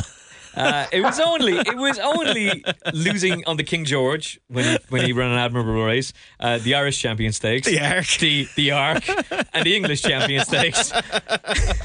you know, I didn't even think it was that many. it, it didn't. It wasn't. It wasn't that bad, Kevin. I mean, it's not like it was five races. It was just a four. Well, basically, you have, you have to have your bollocks on him at two to one to get your money back. Yeah, yeah. it's a, it's kind of like a George Bowen scenario where you just got to go all in and hope he wins at The old 33s. martingale system. Just keep going, lads. It's just it's just like the Gabriel's Kaka scenario. Like if he wins, it's got to be at fifties, uh, or, or or you've had to have your absolute nuts on him. there's no there's no enjoyment in it whatsoever. It's just relief. exactly. Oh. well, this is the thing. This is the last chance salute for Highland Reel. Yeah, he's gonna because retire it's to confirmed. He's he's going to Coolmore. Yeah. and his fee hasn't been announced yet. They're going to wait until to see what happens here, just in case. But he is retiring. This is the last we're going to see of of the mighty I won't say the great because we, were trying not to overuse the word great, but the mighty Highland Reel. What a horse he's been. Well, we'll talk about a mighty horse a little bit later on, uh, Kevin Blake, a horse that you've written about this week for AtTheRaces.com, a horse who beat Highland Reel uh, in, in, in the past, but I, I would call him the great Highland Reel. He's got six Group 1s to his name. Will it be his seventh? Is he going to win this? Well, look, he got within five and a half lengths of the great wings. That makes him an absolute certainty anywhere in the world. Does this mean that the American commentator is going to say, Del Mar's rocking and the world is knocking? Here comes Highland Reel. Uh, no, I think he'll. Look, I think he'll win it. Do you think he'll win it? No, I don't. I don't. Oh, who's he, who you going for? Highland Reel, I think, uh, you know, we all remember his, his victory in this last year where the Hef um, got the, you know, people will still describe it as, as, you know, a fantastic ride. And of course it was, but it was just an absolute a display of utter ineptitude and, and brain dead tendencies from, all, from everyone else. Yeah. it was horrendous. Um, you know, they, they, they, they, they produced the American racing so well on the TV. And, you know, I was watching it in, in, in my local pub and they always have a Breeders' Cup night and Highland Reel is whatever he was, five or six lengths clear. And, you know, you, could- you could hear the, the debate ongoing mid race. Like, oh, he's gone too fast. Oh, he's gone too fast. But then it flashes up on the screen. We have the sectionals and we also have um, they, they, they put up a little note, something like steady or something like that, average. Or, Yeah. You know, they, they basically put it up in the screen saying, yeah, he's not going hard, lads. Like, oh, he's not going to come back. And sure enough, he didn't. Um, he won't get a freebie this time, as Peter says. There's pace in this race, um, and there's no element of surprise this year. Um, he was seen as a second string in the race last year, if Yeah. you if you remember, and he was the the rest probably said, "Ah, there's the pacemaker off. Well, he'll come back to us," and he obviously didn't. Whereas this year, he's the big gun, and it's it's very tough to get an easy lead when you're the big gun. Um, so I think he's going to get spoiled by something, uh, that'll make his job difficult. And the one I like is Seventh Heaven. I think she's been building steady, steady. Um, they've been training her with a view to peaking here. Um, Aidan sounded very happy with her. Said Pat Smullen, you know, you, you look at the bare form of the arc and you go, gee, she's beaten 11 lengths. She's run badly. Pat, delighted was the quote with her. Um, ground was all wrong for her, you know, was still being brought along. And and this is probably going to be her swan, swan song. And I don't think Aidan's going to leave any juice in the lemon here. This is this is it Okay. she's going to be ready to run for her life. The race should pan out lovely for her. A mile and a half on fast ground is her optimal conditions. If they go rat tat tat in front, which I think they will, better again.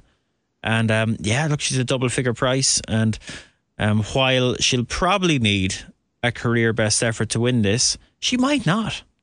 When this ma- when this mare or this filly, I should say, has been at her very best, she's been deadly. Yeah, she has to be fair. She smashed up Found at York last year. You know, she was, you know, it, albeit in maybe not the world's best Group Two at Newmarket, she bolted up by five lengths back Yeah. in May.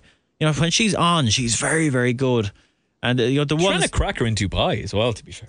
on ground she wouldn't like. Yeah. You know, after the, the they they seeded the clouds to, to ruin the, The race cloud for, seed. for Lamato. Yeah. Yeah, yeah. The, the- Um, the conspiracy against Lamont. Um, Both left-handed courses too. Another thing to point out as good efforts came. Yes, Good that- point. And look, last year, you know, the ten is just is just too short for her. I think, and she still ran a cracker behind Queen's Trust. Mm. Um, with a bad trip. too. Exactly. You know, a mile and a half is what she wants. And she's been a bit of a project of mine for a while now, but this is the day. This is the day, lads. Okay. So hopefully she'll run a big one. All right, so Seventh Heaven, Highland Reel, Talismanic, do the the box exacta, the exotic trio, and we'll see you all in Dubai. Fortunes to be made. Cardboard box. And finally, the grand finale, live on At the Races, is the Breeders' Cup Classic. Now, if we said at the start of the season who was going to win this race, we would, of course, be talking about Dubai World Cup winner Arrogate uh, going for back to back wins. However, we need to go to our international racing correspondent, Ivan, uh, because Ivan's got an update for us. What is the latest on Bob Baffert's horse? And there will be blood in the water, and the sharks will come. Thank you very much, Ivan. Yeah, it hasn't gone to plan, apparently. Blood in the water uh, with this one. And he's not favourite. He is not favourite. Now, I know that if Candice was here, she would be against Gunrunner, or at least she was um, when we spoke to her a few weeks ago. Um, we didn't given the fact that she's ill, wasn't much point in saying, "Hey, by the way, what you fancy for the Breeders' Cup? Let the poor girl get back to her to her best." It's just this Um, not, not encourage the charade, Emmet. But uh, She, the the the, the, the, queen of the Wings fan club, didn't want to come on and have it out with me and, and, and on debate air. with you, the Paxman style debate. right. So let's go straight to the man who's going to know who is going to win the Breeders' Cup Classic. Peter T. Fornatale.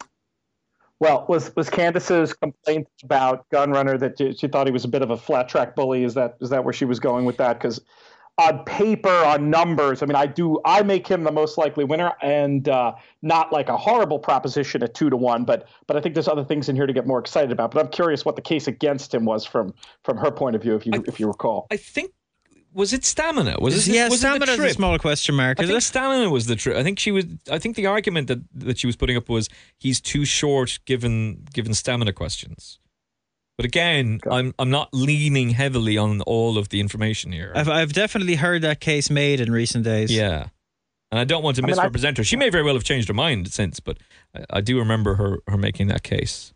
But you're you're like very keen on them, are you? run well enough at ten furlongs that that doesn't bother me as much. Okay. Um, but I, there's I do prefer to try to find another outsider in here because Gunrunner again USA style exotics, uh, the pick bets that we play. Gunrunner will be all over my tickets. Arrogate, obviously, the old Arrogate wins this race so easily. The Arrogate who we saw win those four races in a row, um, starting with the Travers Stakes last year and culminating with that amazing run in Dubai, where the two and a quarter doesn't do justice the difference between him and Gunrunner. He was 10 lengths best, given all the trouble that he had in there and the fact that he was wrapped up late. But I just don't like those last two races. I feel like even last time, while the figure snapped back to a place that was closer to what he was running during his good races, I just feel like visually the race just didn't do anything for me. He was stopping and starting, and you're hearing a lot of narrative about how he's putting put on weight and he's getting back to his best. But but I just I worry um, about getting too leveraged or too stuck in to a horse at a short price who just might not be the, the same horse. Sorry, is this is this thing on? Is this thing on? Pete, Peter, can you hear me, Peter? I got you, Norval. What's up? Hi, hi, Peter. How are you doing? Listen, um, look. First of all, it's great to be back on the show. It's great to be back on the show. Um, where's Dee? And, who- and who's this new one, Tuala? Does she have my number yet? Anyway, um, so look, what I wanted to ask you there uh, was obviously you know that I'm the king of all the statistics and I've got all the information and all the stats and all the things and all the yolks.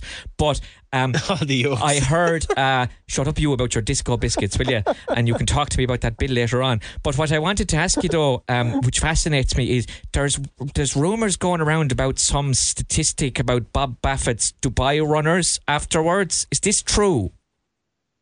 I don't know if I've heard this statistic, Norval. You might have to uh, ask one of your one of your one of your stat buddies. Well, what I've the, what's the heard, gist of it. what I've heard on the grapevine uh, from Andy Beyer, who I was having a few drinks with there the other day, is that um, apparently Bob Baffert's Dubai World Cup winners they just bomb afterwards. They're never the same. Is that is that what you've heard? Uh, I mean, there's all this talk about the, the supposed Dubai curse. The little bit of poking I've done into the data uh, has suggested that that's more old wives' tale, more noise than it is signal. But I have not looked at it through the lens of Bob Baffert himself. Or you, you think maybe we should take a look at that? Yeah, I, I think you should, and I think you should definitely keep poking that data. That's the way to do it.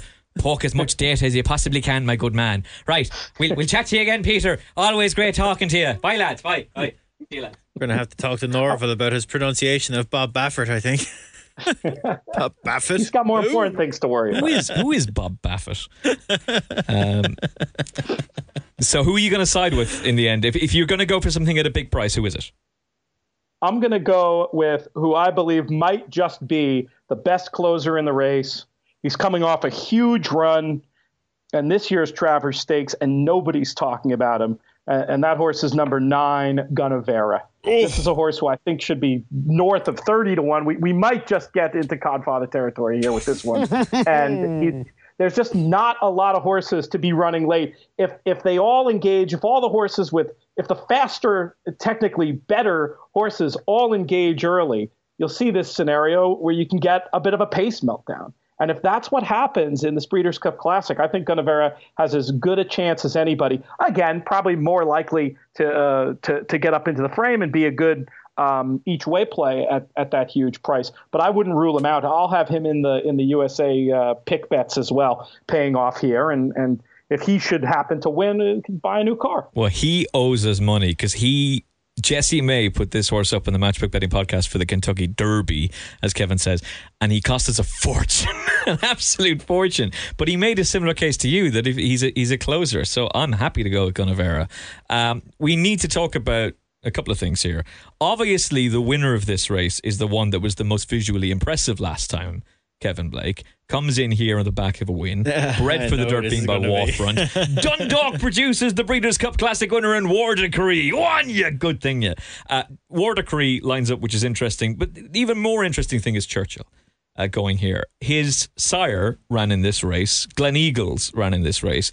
To you, is this a case of "Psh, we're going to retire him anyway? Roll the dice. If he puts up a good performance, then his value increases, and if he doesn't, no one's going to blame us. Yeah, it's a free shot. It's a free shot. Things haven't gone right for him in recent months, and this is a free shot. Like you say, Galileo ran and it didn't work out. Um, Gleneagles, who's bred on the same cross by Galileo out of a Storm Cat mare, he ran in it. Um, didn't work out. Um, but then you'd have to say Churchill physically is probably made up a bit better, a lot better than Gleneagles for for this sort of test. Um, oh, couldn't fancy him myself now. Um, even if he handles it, I don't know if, if he could cope with the likes of Arrogate on his day. Um, Well, War. War, War Decree is super interesting. yeah, I think that this is the one I like. um, of the two at the prices, I'd prefer him. He was super impressive last time. Yeah. Um, look, he lacks a bit of experience. He has the pedigree to do this job. Um, A war front out of a Street Cry mare. yeah, on both sides. Uh, but could you back him? He'd want to be a, a wild price. He probably will be. Um, but he's interesting though. I was I was impressed with him last time. Yeah. Um, Arrogate's just so interesting, isn't it? Because I was mm. so impressed with him. Um, completely useless throwaway fact. Arrogate, the four-year-old, has had the same number of starts in his career as U.S. Navy flag. the, two, the two-year-old. 10 starts apiece. There you go. Useless information. But he's. The, the, the stats are my job. You, you, you take D from me, you take the stats from me, you take everything from me. It's not funny. Uh, but look, what he did in Dubai was was a little bit special. Uh, with so much going wrong. Yeah. But since then, it hasn't been so good. And I will point out another factual fact. In that we like uh, factual facts. Of the three times Arrogate has been beaten, two of them have been at Del Mar. And those were his last two performances. And there is a theory going around that he just might not like the place. Okay. And um, Peter will know more about it than me now. But as far as I know, they've kept him out in Santa Anita up until very late in the day before shipping him uh, shipping him down to Del Mar. And there's a chance he might just not like the place all that much. Well, how I- about how I- about we do this then? How about we go for Gunnevera and War Decree, and we do the box exacta, and screw you, Gunrunner and Arrogate, and make an absolute fortune. Oh, but I, I think I, I was listening to some good material there that the Breeders' Cup put up earlier, and they were making the point that the, the track at Del Mar, you know, the, these artificial tracks behave a bit differently depending on the weather. Mm. And he was running there during high summer, and when it's very hot with, with a lot of these artificial surfaces, and it's the same. You know, at Dundalk during high summer when it doesn't rain, it gets quite deep and it rides very differently to when there's a bit of a bit, little bit of rain knocking about and it, it cools down, it, it tightens up. And um, I think Bob Baffert's, it might have been his assistant trainer, was making the point that he felt the track is is going to ride a bit more normal at this meeting Okay. than it was during high summer. He said people were finding it a little bit hard to work out during high summer at the time Arrogate was running there, uh, whereas now it's a bit more as it should be. And he was, you know, trying to put a positive spin on that. But look, if he comes back to his best, he bolts up. And it, to be fair, he wasn't a million miles off his best last time. He wasn't a million miles off it. And the noises coming coming from there are very positive. Um, if he were mine, I'd stick a pair of cheek pieces on him or something like that because he seems to be he seems to be getting a little bit lazy or a little bit maybe a little bit sick of things. But he just seems he doesn't seem to be traveling like he can. A little bit sleepy. It could it's America. I suppose we could stick a pair of blinkers on him, but they obviously haven't done that. Um, so that's just me talking. But he does seem to be going that way a little bit mentally, more so than physically. But the noises have been encouraging. Um, and at the prices, if you wanted to price me a match with Arrogate Gunrunner, I'd probably go with Arrogate. Yeah, I would too. To be Um, fair, the the thing is, the fact that he won this race last year, he won the Conor McGregor race, he won the he won the Dubai World Cup. I, I like it would be it would be great to see him bounce back. He's just been so disappointing the last couple of times. I'm going to take a punt on War Decree. You? You're going to go with Arrogate? Yeah, I'll go with Arrogate, I think. You know, it'll be one of those that if he goes and absolutely bolts up, All right. we'll, all, we'll all go, ah, what? Yeah, Nine know. to four, two to one for Yeah. the best horse in the world, lads. The greatest So, horse. whoa, whoa, sorry. Sorry, the second- on second dirt, best. On dirt. Oh, Second have best to clarify the there. Very Yeah, important. yeah, yeah. We don't want You- we don't want hate mail. You'll you'll get even more abuse on people Twitter. throwing. You'll get even more abuse on Twitter. We know it's going to vary for Peter. what was that, Twala? That had to come out. Leave it in. Apparently, that had to come out. So uh, let's get the lucky thirty-one Oh. for the Breeders' Cup. So we'll start. Start from me because I only have one that I'd be strong on. Okay, let's start with Peter. We'll start. We'll start with Kevin. Kevin, your first selection. Seventh for, heaven. for lucky thirty-one. Seventh heaven. Seventh heaven in the turf. Yeah. Oh, Yeah, yeah, you can stick your Highland reel up here, Jaxie. Okay, all right. So it's an each way lucky 31. Then it's a scumbag each way lucky 31. The Uh, wise guy each the way 31. wise guy each way lucky 31. Okay, Peter, your first selection. Now, I don't know what a lucky 31 is, but I assume it's some sort of permutation. that, is, it is. Uh, that, that- it is indeed. is it okay to pick shorter end of the odds Oh, spectrum of here? course, yeah. Do whatever you want. I'm just going to give a winner because I don't want to let folks down with both or. Okay, all right. Peter's Bang, good bang. juvenile. Uh, I will go with happily in the juvenile Fillies turf. Okay. Back to you, Kev. Oh no, God, go to go to Peter. All right, Peter. Another one. Another one. You're making me pick two here. Um, and and it's if you miss one leg in this type of bet, are you out or is no, it okay if you have, to have? if you have one winner, they will treble your odds, and you you get that winner. I don't have a clue either, Peter. Don't don't feel bad So about it's, that. it's five horses in five different races, and if they all win, we should be doing very well for ourselves. I'm going to go with Elate. Uh, late, and I'll go with rhododendron to wrap it up. There you go. That is the final Furlong podcast, Lucky Thirty One for the Breeders' Cup. Do we not need another twenty six horses? We do, but we'll talk about that afterwards. Peter, thank you so so much for joining us on the podcast. I hope we get you on again soon because I know there'll be plenty more racing to talk about in the internet in the on the international scene. Even if I can use my mouth words correctly after an hour and twenty minutes. But you're a good man. Enjoy Santa Anita. Uh, have as much free beverages as you possibly can. Get on that gravy train, and uh, looking forward to hearing the Daily Racing Form podcast as well, which is will be excellent as always, I'm sure. And we're looking forward to having you on again in the show very very soon. We have a ton of fun. I'm going to need some advice about the uh, bleep button at some point. For, for we'll, we'll talk to you about that bleep button. It's very much needed. If, when you get Vanessa on as a guest, you're really going to need it. Uh, Peter, be good, man. Have a great time at the Breeders' Cup. We'll chat to you again very, very soon. Cheers, gentlemen. An absolute pleasure anytime. Would love to come on and keep up the great work. You know, I listen every week. Thanks, my friend. Cheers, Peter. Cheers. That is the legendary Peter T. Fornatale. You can follow him at Looms Boldly on the tweet machine. He is just different class. He really is. And thanks so much to Peter for uh, for stepping in and covering for Candice this week. Right. Um, let's talk about some jumpers, shall we? Oi, oi. There's actually jump racing. We're going to see Melon on Friday on at the races. He's going to be running in the uh, WKD hurdles. So I Wicked. presume he's going to be uh, off his face on disco biscuits later on that night in uh, in, in Down Royal uh, after he wins the wicked hurdle. Like he just wins, doesn't he? He wins. He wins, yeah, he wins. Yeah. Let's, not, let's, Yeah, not, let's don't com- on let's not complicate our minds That's here. fine. So nice to see him back in action, and it confirms the fact he's going hurdling this season. Uh, then there's going to be possibly either Mystic Theatre or Contingency, or maybe both will run. Uh, Mystic Theatre is a horse we've talked about on the show before. Be nice to see her run. Yeah, yeah, yeah, no proper. The Down Royal is a super meeting for me. That that's the real start of the jumps. Yeah, You know, there's there's no messing about after Down Royal's done and dusted. yeah. No, this is this is where it properly starts. in your face, Charlie Hall. Uh, off to Saturday, where you will be broadcasting live on At the Races alongside Gary O'Brien. Yeah, can't wait. Missed last year. Ready to go. Love Down Royal. You'll be there, and you'll Don't be, love the drive, but I love it. It's Oh, great it's up a long drive. it's a long drive. Uh, you'll be watching this much touted Gavin Cromwell horse, Espoir D'Allen, Yeah, but and Apparition in the juvenile hurdle. apparition. Apparition, even. Um, juvenile hurdle. Yeah, like the juvenile scene ha- hasn't really been lit up yet. I suppose the closest thing to a real fancy one we've seen so far has been this Espoir D'Allen. There was an awful lot of chat um, about him prior to his Irish debut. And um, I thought he did it well. He was quite impressive. Did it on the bridle from a horse with plenty of experience. Um, apparition fell in, you'd have to say, last time. Yeah. Um, you know, wa- wasn't was a. I think the the second was matched at one hundred one. Um, the how do you want to pronounce that? Michuka, um, looked all over the winner and and faltered for some reason. And apparition came back. Apparition, I think, is going to stay very well. He's going to stay well. I don't know if two miles around Down Royal will be a sufficient stamina test for him. Okay. Um, if if all went well for him there, now I, I, he could end up at Cheltenham next month for the, or sorry, later this month, I should say, for the for the, the good juvenile hurdle there, which that test would really suit him. I'd say. yeah, the climb up the hill and all. yeah. Um, but hopefully he'll he'll run a big one here. His jumping went in the right direction from from his hurdling debut to last time, and hopefully he can take another step forward in that regard here.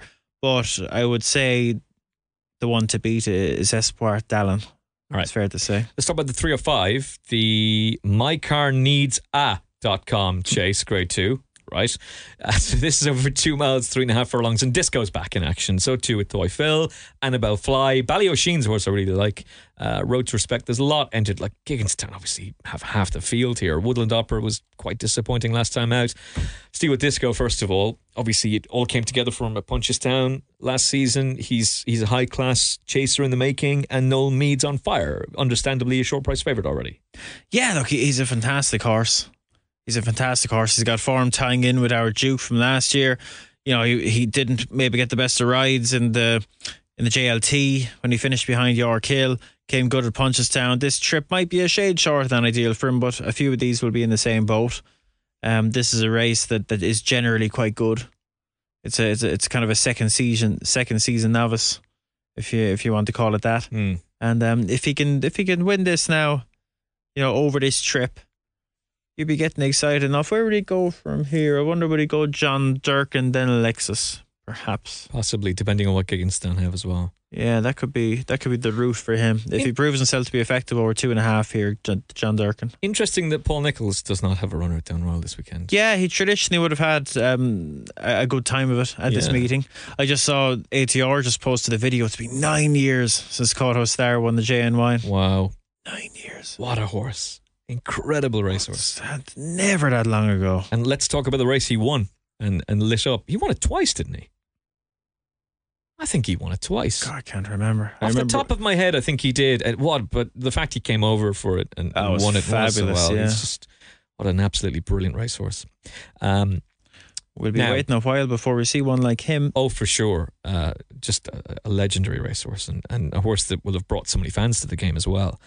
Um, now, in the race that he won in the past, the JNWine.com Champion Chase, a race that's been won by legends like Beef or Salmon and Kauto Star, um, we need to talk about a horse that's a dark horse in this race. Now, there's the obvious favourite, but there's a dark horse in here that not many people will have heard of and not many people will know about. But the trainer's been talking him up. He's been talking him up a little bit. And sorry, Twala, what's that? These are last season's quotes. Oh, but he's been saying it over the summer again, though, hasn't he? Yeah, yeah, yeah, yeah. So apparently this is a right dark one. Okay, there's more of that as a horse to keep an eye on. He could be a bit special. There's more of that.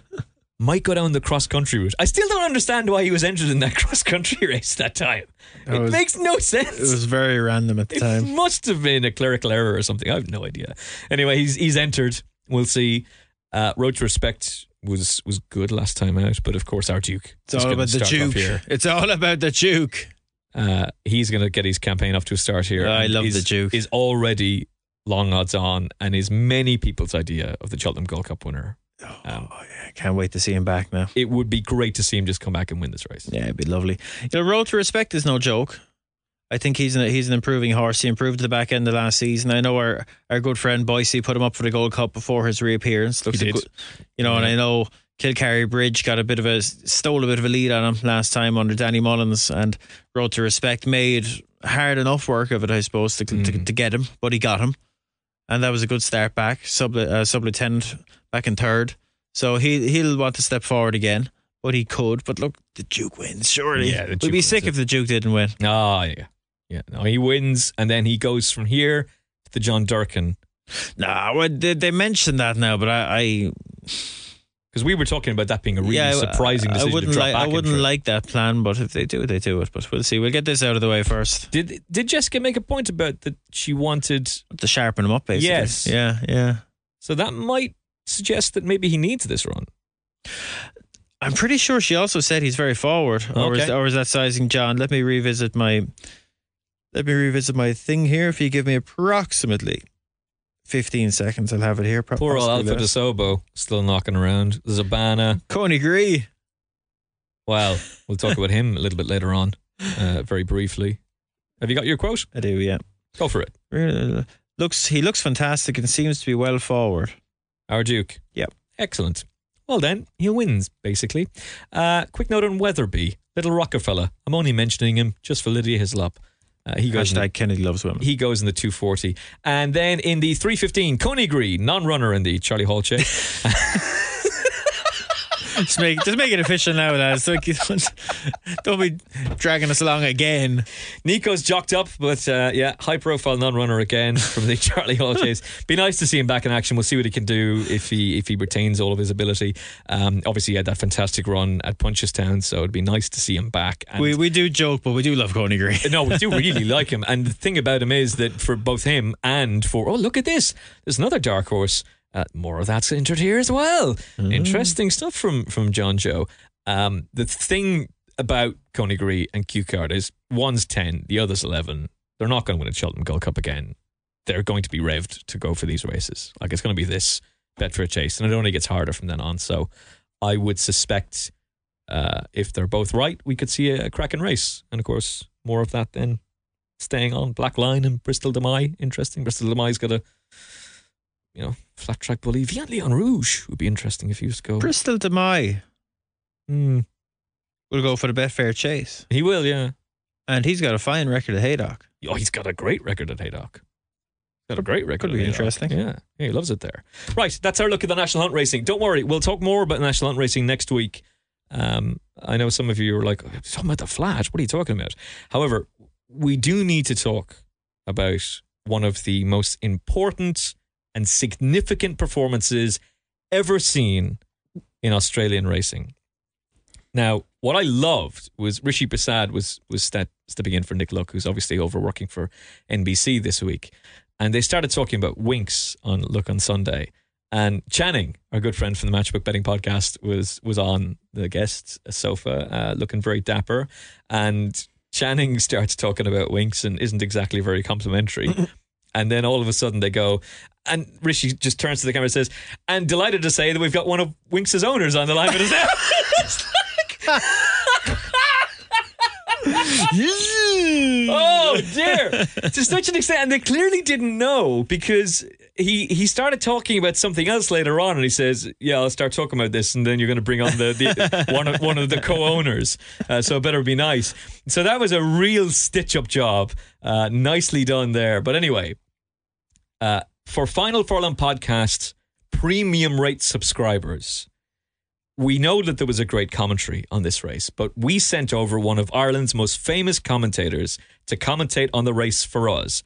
And for you premium rate subscribers, you got this action on the night if you paid the money. But if you didn't, here's one of Ireland's most famous commentators commentating on Winx's historic third Cox plate. Gailo Chop from Folkswood. Hard is on the outside, but no one's come to see these horses. We're here for one horse and one horse only. We've waited 35 years for this, and here she comes. Winx. She takes a look at the 120,000 people in the stands and says, You think I'm good? I'm the best you've ever seen. The valley's rocking and the world is knocking as Winx makes her way to the front. Hugh Bowman hasn't moved a muscle. This is sensational. Oh no, here comes Humidor, staying on strongly to spoil the party. But Winx, she's too strong for them. She's too strong for them. And Winx, uncontented joy at the Valley. A season of all seasons. Winx has won her third Cox plate. Uh, I presume I'm going to get a load of tweet abuse now because you, you, you got a hurricane of abuse for your article, which wasn't really having a go at her.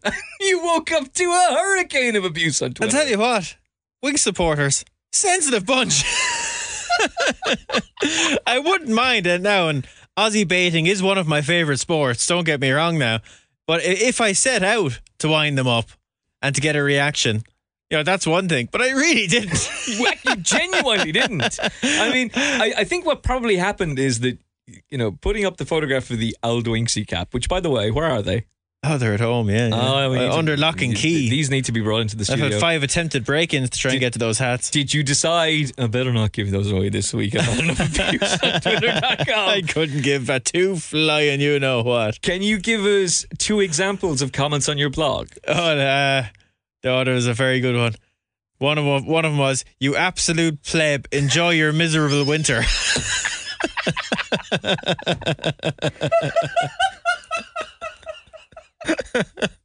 Kevin Blake.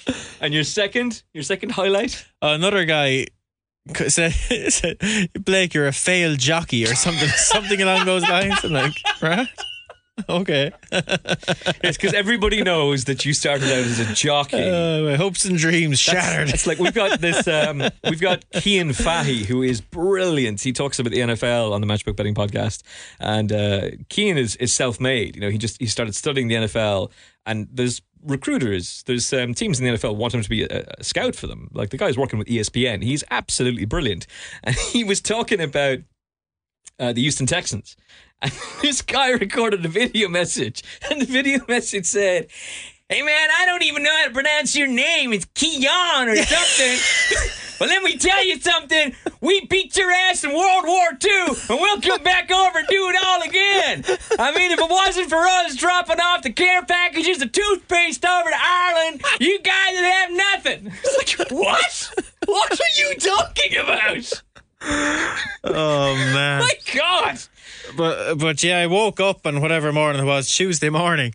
Uh, good God, Hurricane of abuse. the storm! Like, jeez, I didn't. I, I I fully regret not going into full troll mode now. Because I could have had great fun with it, but I'm slightly taken aback. I sense the bunch. Good God! She did make history, though. Um, Oh, she's a look. She's a fine mare, old Winksy. Do you think? Do you? Oh, do you think she will come over to Ascot next year? I'd say next to no chance. Yeah, personally, I, I, I got that impression. I don't. She doesn't have like. Look, I would be very and look. It, it's pre- it's pretty simple, and you know to put it in, in as simple terms as I can. If Winx came over to Ascot and ran to her very best form, I have absolutely no doubt she'd compete and she'd probably win if she ran to her very best form. But I would be very cautious of assuming that she would be able that she would be adaptable enough to run to her best in hmm. the you know a wildly different set of circumstances that she'd meet at, at Royal Ascot would say. Yeah, you know it's the time of year winter time for her. It's the the the pace of the race. You know I take the point. She has won in well run races by Aussie standards. She has done that. But this is just a bit different. Ascot is a stiff stiff track. You know how many times over the years, you know, previewing Royal Ascot, have we come on here unanim- unanimously oppose American horses, would say, coming over to run in those big group ones for exactly that reason. They're just not accustomed to it. It's different. And it's a difficult thing to adapt to. And, you know, you've got the travel into the mix as well. She's never traveled out. I know she's done some, you know, some somewhat significant travel within Australia. You know, they do have long distances involved there, but um, this will be a different kettle of fish. Um, and they'd have, they'd have everything, you know.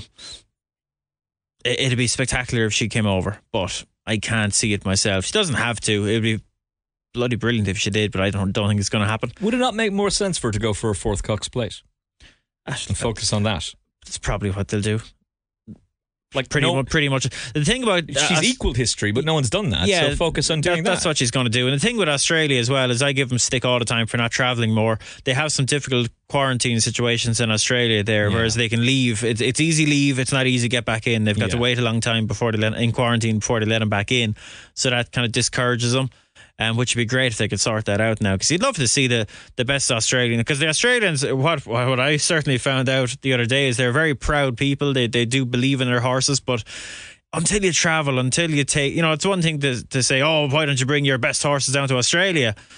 you know, Australia, you know, Australian middle distance racing doesn't have the prestige that, that European middle middle distance racing has. That's just a fact. It might have the prize money. It clearly does have the prize money, but money's money. Yeah. And prestige and history and, and and pedigree is another thing, and it just doesn't have it. Yeah. And when you have a brilliant horse like Winx, um, with her longevity and talent, it's it's a pity that she doesn't travel. Yeah. She doesn't have to, But she- but she doesn't need to, and She she doesn't. can- she doesn't need to, but it is a bit of a pity. She can go for a fourth Cox Plate. She might even run again this season, actually, which is kind of astonishing.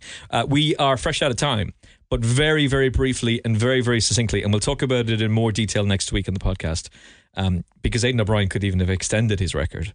He beat Bobby Frankel's record. He did it in epic fashion at Doncaster. I loved Gina's interview with him because it was just a perfect example of how generous he is with his time and uh, she asked all the right questions, as did uh, friend of the show from Timeform, Jamie Lynch.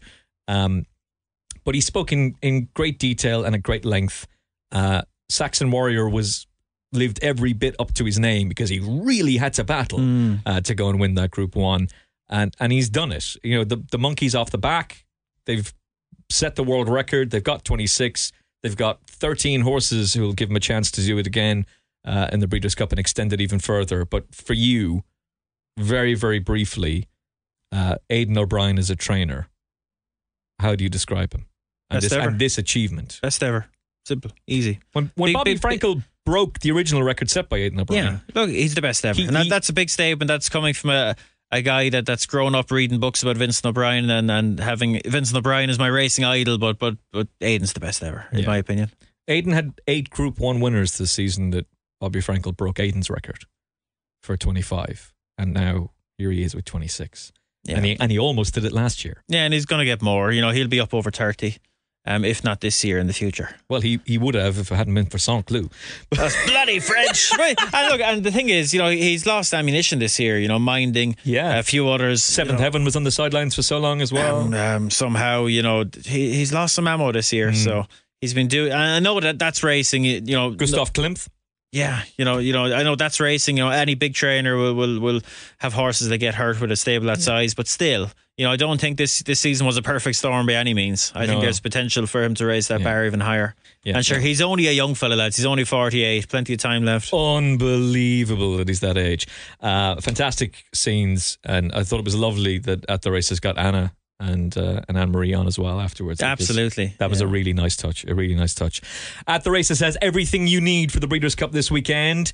Uh, you've got detail race cards. They look fantastic, by the way. Also, selections. We're uh, podcast should be available for you Thursday morning. The selections are available now for you uh, as this is published. There's also video features, stats guide, uh, an in-depth look at all the key trials, runner profiles, stable tours, including with the man we just talked about, Aidan O'Brien, which Kevin did talking about his 13-strong team. Hit up the website at theraces.com forward slash Breeders' Cup. Thank you for all the five-star reviews on Apple Podcasts this week. Uh, very much appreciated. I've absolutely no idea what Kevin Blake is doing in the studio right now. What are you doing? Oh, mate, you didn't even talk about the Melbourne bloody cup. Who Greatest race in the world, mate. Thomas Hobson wins the Melbourne Cup, doesn't he? Thomas Hobson wins it. Oh, rekindling and U.S. Army Ranger one two. Oh, of course. US Army Ranger. What was I thinking? What was I thinking? Imagine, imagine. My oh, God. Oh, Australian racing will never recover. This has if been- U.S. Army Ranger wins the Melbourne Cup. A, the grand plan all season was the Melbourne Cup, and B, if US Army Ranger wins the Melbourne Cup, it devalues that race You immediately. can you can lock up the gates, lads. You're done. oh, lads, forget and hey, about it. and the gas thing is, he has a chance. Don't he, even he does. Of course, it. he has a Don't chance. even say it. Uh, He, of course, he has a chance. Thomas Hobson and rekindling the reverse forecast on on Tuesday night, Wednesday morning. Is that it or Monday yeah, night? yeah, yeah. yeah. First Tuesday in November. Oh, come on, the Ranger. live on at the races. Do you know what I think? I think. Oh, Oh, my god! I think Kevin Blake's going to persuade me to back US Army Ranger, and I'm going to hate myself for it. Uh, we are back. We're recording actually on Tuesday. We're recording Tuesday. It'll be available for you Wednesday morning. I hope you enjoyed it. Thanks so much to Peter again from Kevin Blake. Army Ranger. And for me, Emmet Kennedy, thank you so much for tuning in. Hope you enjo- hope you enjoyed it. Thanks for all the kind words on social media last week as well. Genuinely appreciate it. We'll chat to you again next week when we record on Tuesday on the Final Furlong podcast on attheraces.com. From all of us, God bless. Five stars. Have you downloaded the free At the Races app yet? With easy to use race cards and form, expert daily tips, plus video replays and in app betting, it's the app that no racing fan's phone should be without. Available for free on your iPhone or Android mobile. Visit attheraces.com forward slash app for more details.